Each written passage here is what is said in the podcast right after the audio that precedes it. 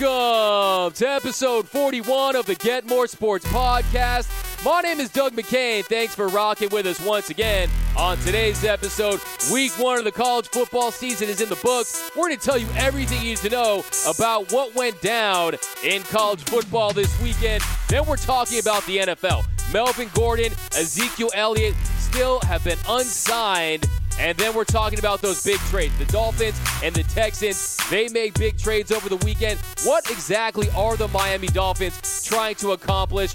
All that much more here on another jam packed episode of the Get More Sports podcast. Topics on topics, takes on takes. And before we get into those takes, don't forget to subscribe, rate, and review to the podcast. Hit that like button, hit that subscribe button, and then also, most importantly, throw your takes in the comment section below. I want all your takes on all of today's topics, but we've got a lot to talk about, so let's get right into it. And week one of the college football season is in the books. And what a weekend it was. I had to decide am I going to spend this entire weekend sitting on my couch watching college football? And I didn't. I stood at times and watched college football. I laid down and watched college football. But some takeaways from week one. First of all, some of my favorite things I saw this weekend Hugh Freeze coaching a game from the press box, only he was in his hospital bed. I respect that dedication. You had band members fainting on the field during the Tennessee Georgia State game, and the band just continued to do it right around him. And then also, you had Mack Brown. It was return of the Mac in North Carolina. A lot of people saying, oh, he's too old to come back. I'm saying, if you have a national championship under your belt, you're never too old to coach in college football. And he was getting down right after the game. Check out Mack Brown with the moves right here.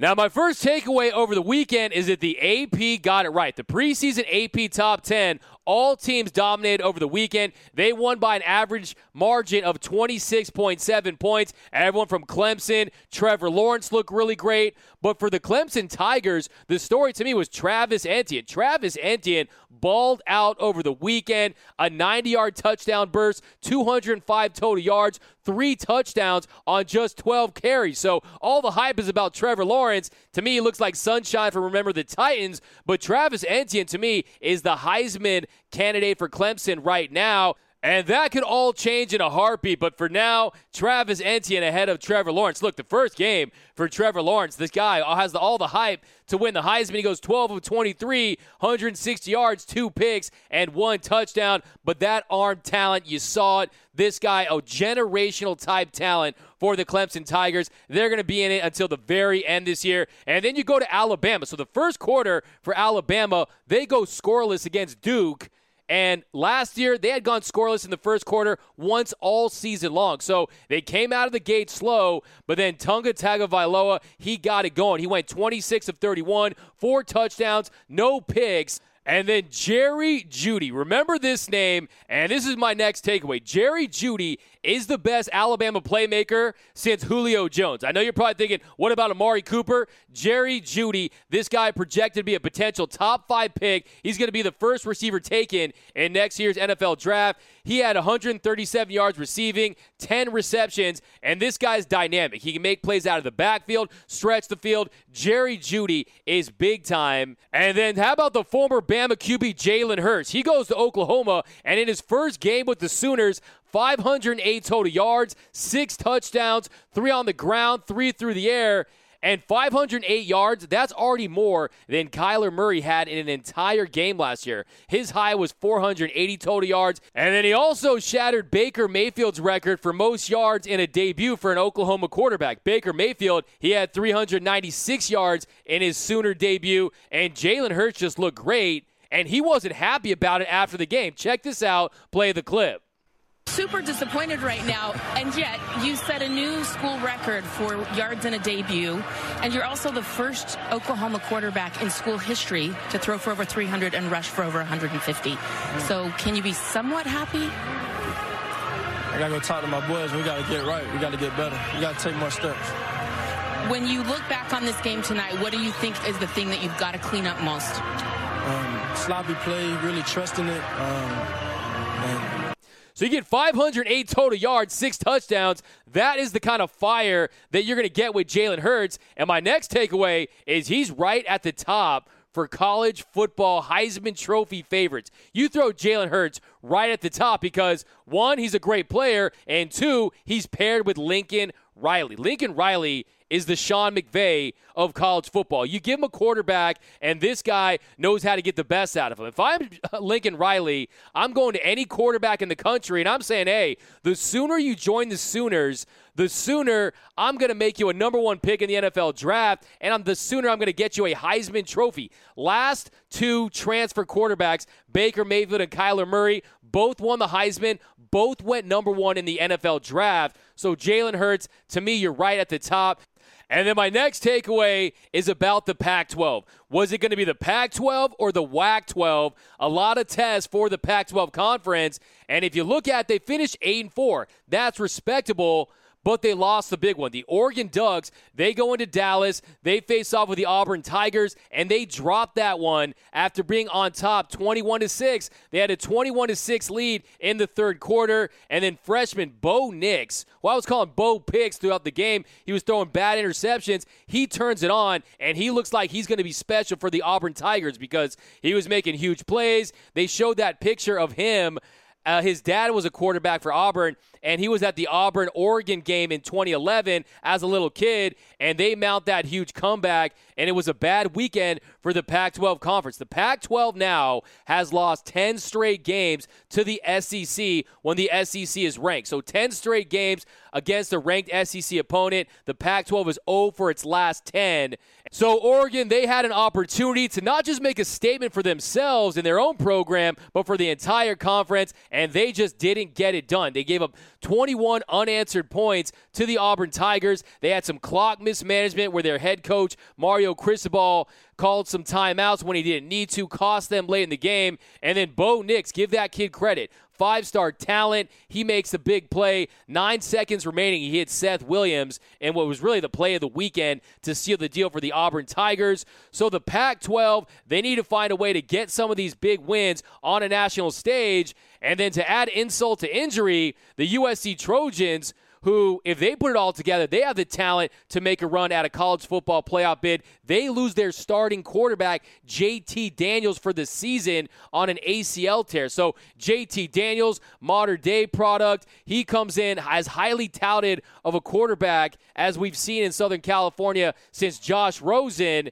and he's going to be out for the year. So, the Pac 12 they need to find a way to get some of these big wins. UCLA plays Oklahoma in a couple weeks. Maybe Chip Kelly can pull a rabbit out of the hat and win that one.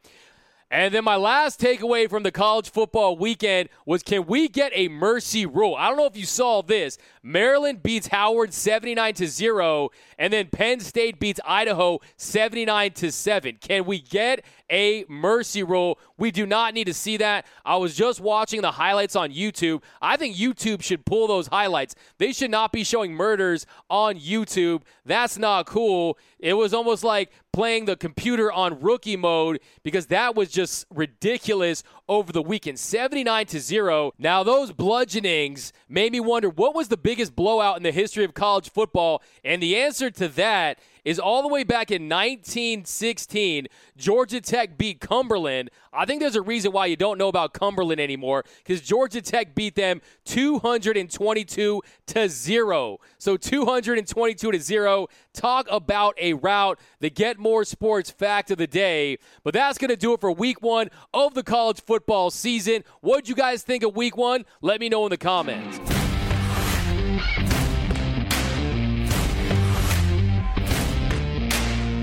Now the latest with Ezekiel Elliott, the Dallas Cowboys, Jerry Jones. I think this is the week for Zeke. If you're the Dallas Cowboys, you get that deal done. It's been reported that he's leaving Mexico and he's going to Dallas, so contract talks are intensifying. And then Jerry Jones, he went on the radio to talk about this morning. Check this out, play the clip.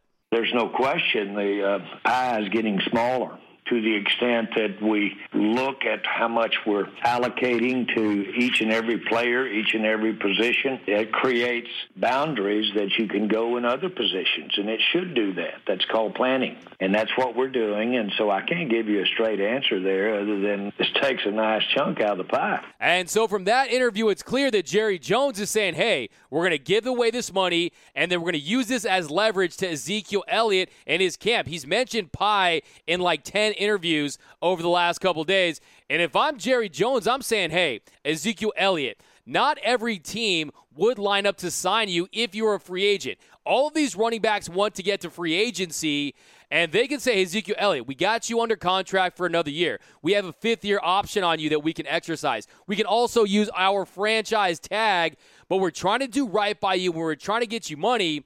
So they need to come to an agreement because if I'm Ezekiel Elliott, I'm saying, hey, a pie this, pie that. Don't be like Jason Biggs in American Pie and blow it because without me, you don't win a Super Bowl. So Ezekiel Elliott could be saying that. He could be saying, hey, I have more leverage than all you guys realize because I know this offense was designed around my skill set. This offense was designed about me leading the NFL in carries per running back. This is not New England. This is not Kansas City where you can just plug plug and play running backs. You need my unique skill set. Just listen to Cowboy coach Jason Garrett talk about Ezekiel Elliott and the fact that, hey, if this contract holdout ends, he could probably get back this week because of his knowledge of their system. Check this out. Play the clip. Uh, Zeke's been a big part of our team. We love him, and uh, you know, once he gets back here, we'll try to get him as integrated as quickly as possible. How long would it take to integrate Ezekiel Elliott into the game plan? Uh, you know, again, that's a hypothetical. Uh, uh, Zeke is as capable as anybody I know. Uh, you know, he's an experienced player. He's been a really good player for us. He knows our system of, of football. I don't think there'll be a lot of learning there. Um, he's a smart guy. He's an instinctive guy. And then to me, the trump card for Ezekiel Elliott is that he knows that Father of Time is not on Jerry Jones' side. He knows that Jerry Jones is desperate for a Super Bowl and that he's the Mr. Burns of the NFL. And that, yes, sure, they could wait it out. He could sit out and lose out on game checks. He could wait till free agency. But this is the year for the Dallas Cowboys. Everything is lined up for them to make a run this year. But without Ezekiel Elliott, they have zero chance of making a Super Bowl. Pollard is nice. Ezekiel Elliott is best back in the league conversation. So there's a big difference there.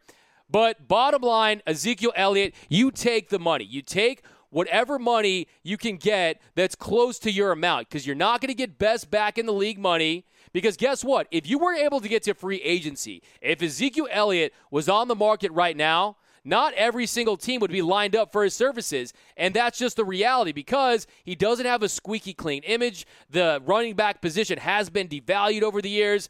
But if it was Saquon Barkley, every team would be lined up. One, because he's an excellent player. And then two, he has a squeaky clean image, something that Ezekiel Elliott does not have. So at some point, you have to accept that your transgressions are going to hurt you in the pocket. And at the end of the day, big bank take little bank. Just like YG said, when you have the most money, like Jerry Jones, this is a billionaire, you have the leverage. And I think this is going to be the week for Zeke. I think that they're they'll come to terms. They'll understand that both parties need each other. So look for Ezekiel Elliott. I predict next couple of days, Ezekiel Elliott, he takes a contract with the Dallas Cowboys. Won't be the highest paid in the league, but considering the Cowboys didn't have to pay him, considering Ezekiel Elliott's history, I think it's going to be a great deal for Ezekiel Elliott and the Dallas Cowboys.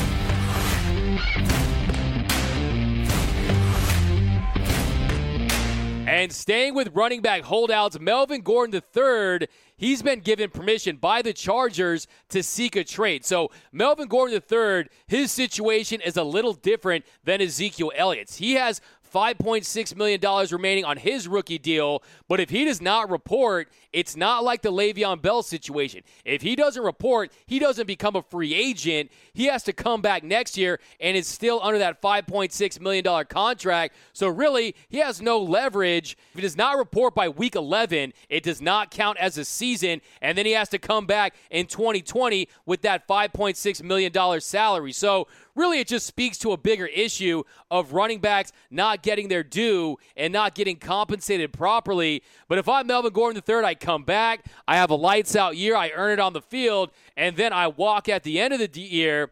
But the reality is, the Chargers aren't a team that sees themselves as a Super Bowl contending team. They don't see Melvin Gordon as a missing piece.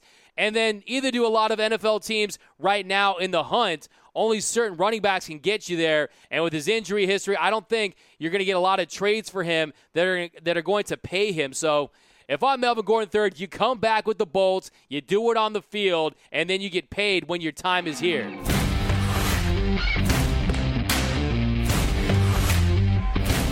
Now, to wrap the show today and talk about the Miami Dolphins. Now, Dolphins, they're supposed to be some of the smartest animals in the world.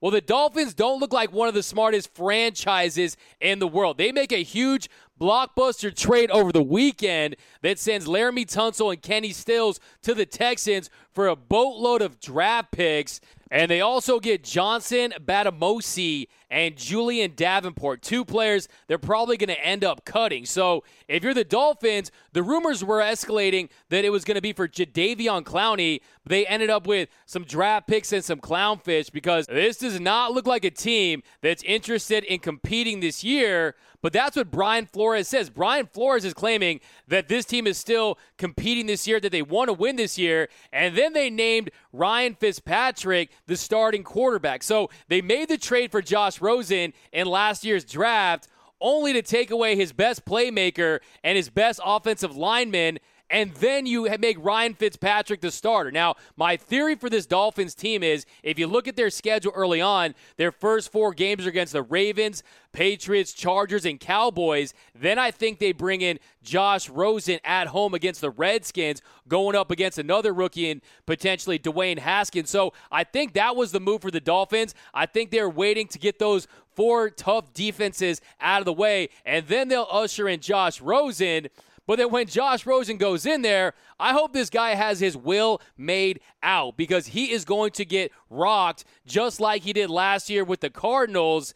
And I think there needs to be an Ace Ventura 3. Remember the first Ace Ventura where Jim Carrey, Ace, he tries to get the Dolphin back to Miami to try to save that mascot and bring him back to the Dolphins. I think in Ace Ventura 3, he needs to go in and get that Dolphin out of Miami. He needs to get Josh Rosen out of there before he gets hurt because – that offensive line, they're not going to hold up, especially as the season goes along. And if you're the Dolphins, I get it. I've seen the hashtag, hashtag tank for Tua because of Tunga Tua Vailoa.